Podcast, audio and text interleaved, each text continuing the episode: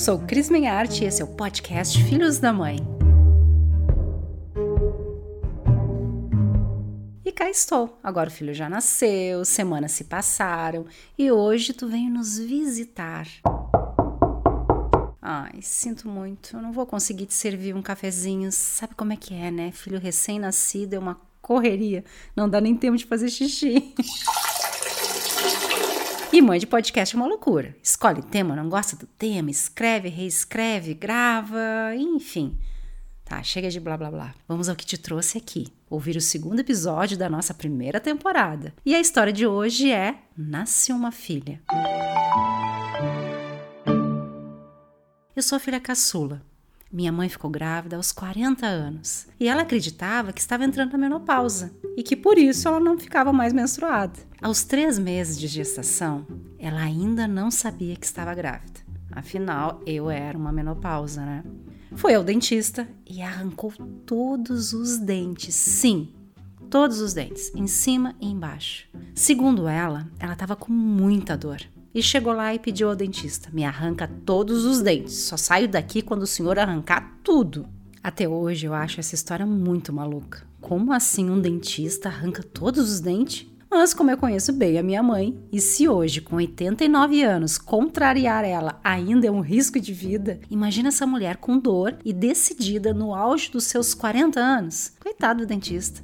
Acho que arrancou todos os dentes para ser possível arrancar ela do consultório dele.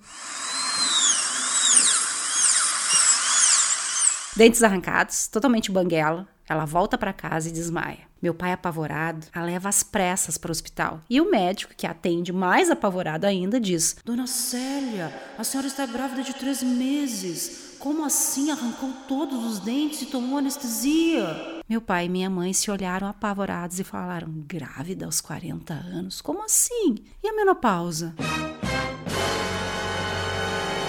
Agitação durante a minha gestação não parou por aí. Meu pai, naquele momento da sua vida, não queria mais filhos. Gravidez de risco pela idade da minha mãe, o casamento deles um pouco desgastado. E entre os sete, oito meses de gestação, eles tiveram uma briga feia.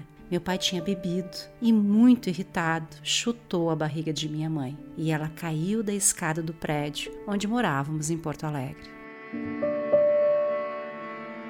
Calma, calma, não te assusta, eu tô aqui, sobrevivi. Queria muito nascer e minha mãe muito me ter. Eu não sei o que aconteceu depois, quem ajudou, porque tem coisas de família que não são ditas, cenas que não são contadas. Na tua família também é assim, tudo meio nas entrelinhas?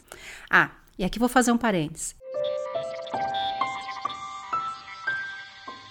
Eu fui descobrir essa história aos 40 anos, em uma sessão de terapia, uma psicóloga que eu tenho uma admiração, a doutora Sandra, que infelizmente esse ano faleceu de Covid. Nessa sessão, eu tive um flash. Flash. Flash. Tá, eu, eu vi algo. E me vi na barriga da minha mãe. E tive uma sensação de queda de uma escada, tipo um déjà vu, déjà vu, ah, enfim. E eu fiquei muito impressionada com aquela sensação. Terminou a terapia, eu fui direto perguntar para minha mãe se algo havia acontecido durante a minha gestação. E foi quando ela confirmou o fato. Ela ficou muito assustada.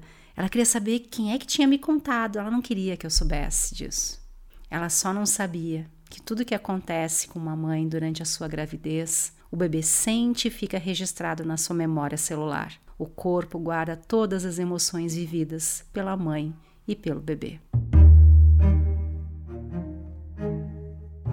Bom, eu contei tudo isso para chegar na parte mais significativa desse episódio, que é quando nasce uma filha. No dia 27 de maio de 1972, minha mãe começou a sentir as contrações. Meu pai, para variar, estava fora, em uma pescaria. E minha irmã, que na época tinha 13 anos, ela assumiu a frente da situação com todo o seu amor e coragem e nos levou, eu e minha mãe, para o hospital. No meio a tanta correria e contratempo, às 18h55, aos berros, nasci em Porto Alegre, Rio Grande do Sul. Meu pai chegou no outro dia e eu estava em uma sala junto com vários bebês em uma incubadora, tomando luz. Sim, tomei luz quando nasci, porque eu tive o famoso amarelão. Lembram lá no início desse podcast, quando contei que meu pai não queria que eu nascesse? Pois bem, quando ele me olhou nos olhos, eu sorri para ele e naquele momento nasceu um pai. Naquele momento nasceu a filha do pai. Meu pai faleceu quando eu tinha 13 anos. Essa história ele me contou inúmeras vezes nesses 13 anos que convivemos juntos. E sempre muito emocionado, como se quisesse dizer em cada repetição dessa história: Filha, teu sorriso me fez pai, teu sorriso me libertou da dor daquele dia da escada.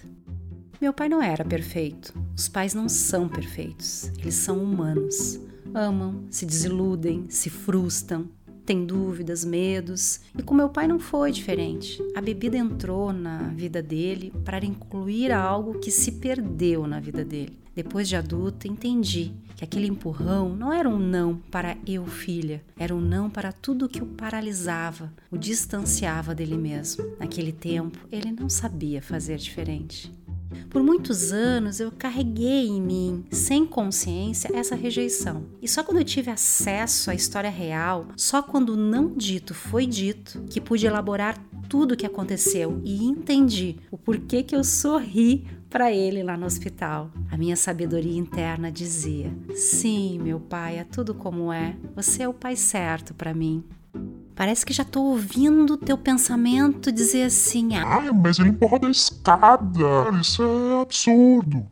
Eu não tô aqui justificando a violência dele com a minha mãe. Foi violento. Só estou ampliando a visão para expandir a consciência sobre os fatos e te provocar a olhar para as situações da tua família também, te convidando a revisitar a tua história, as tuas dores da infância, sem julgamento aos teus pais. Nasce um pai quando nasce uma filha, quando nasce um filho. Porque o homem não tem o mesmo privilégio de uma mulher de sentir o filho dentro de si. Ele só percebe, se percebe realmente pai quando toca, quando olha o filho nos olhos, ou, como no meu caso, é tocado na alma pelo sorriso da filha. Filhos, filhas, seus pais são humanos, não perfeitos. E assim, convido vocês a continuarem vindo aqui uma vez na semana nos visitar para escutar uma dessas histórias que tocam e conectam o nosso coração. Faça sua parte, me conte alguma história da sua família, que farei a minha parte dando voz a essa história. Eu sou Cristiane Menhart e esse é o podcast Filhos da Mãe, a voz da sua história.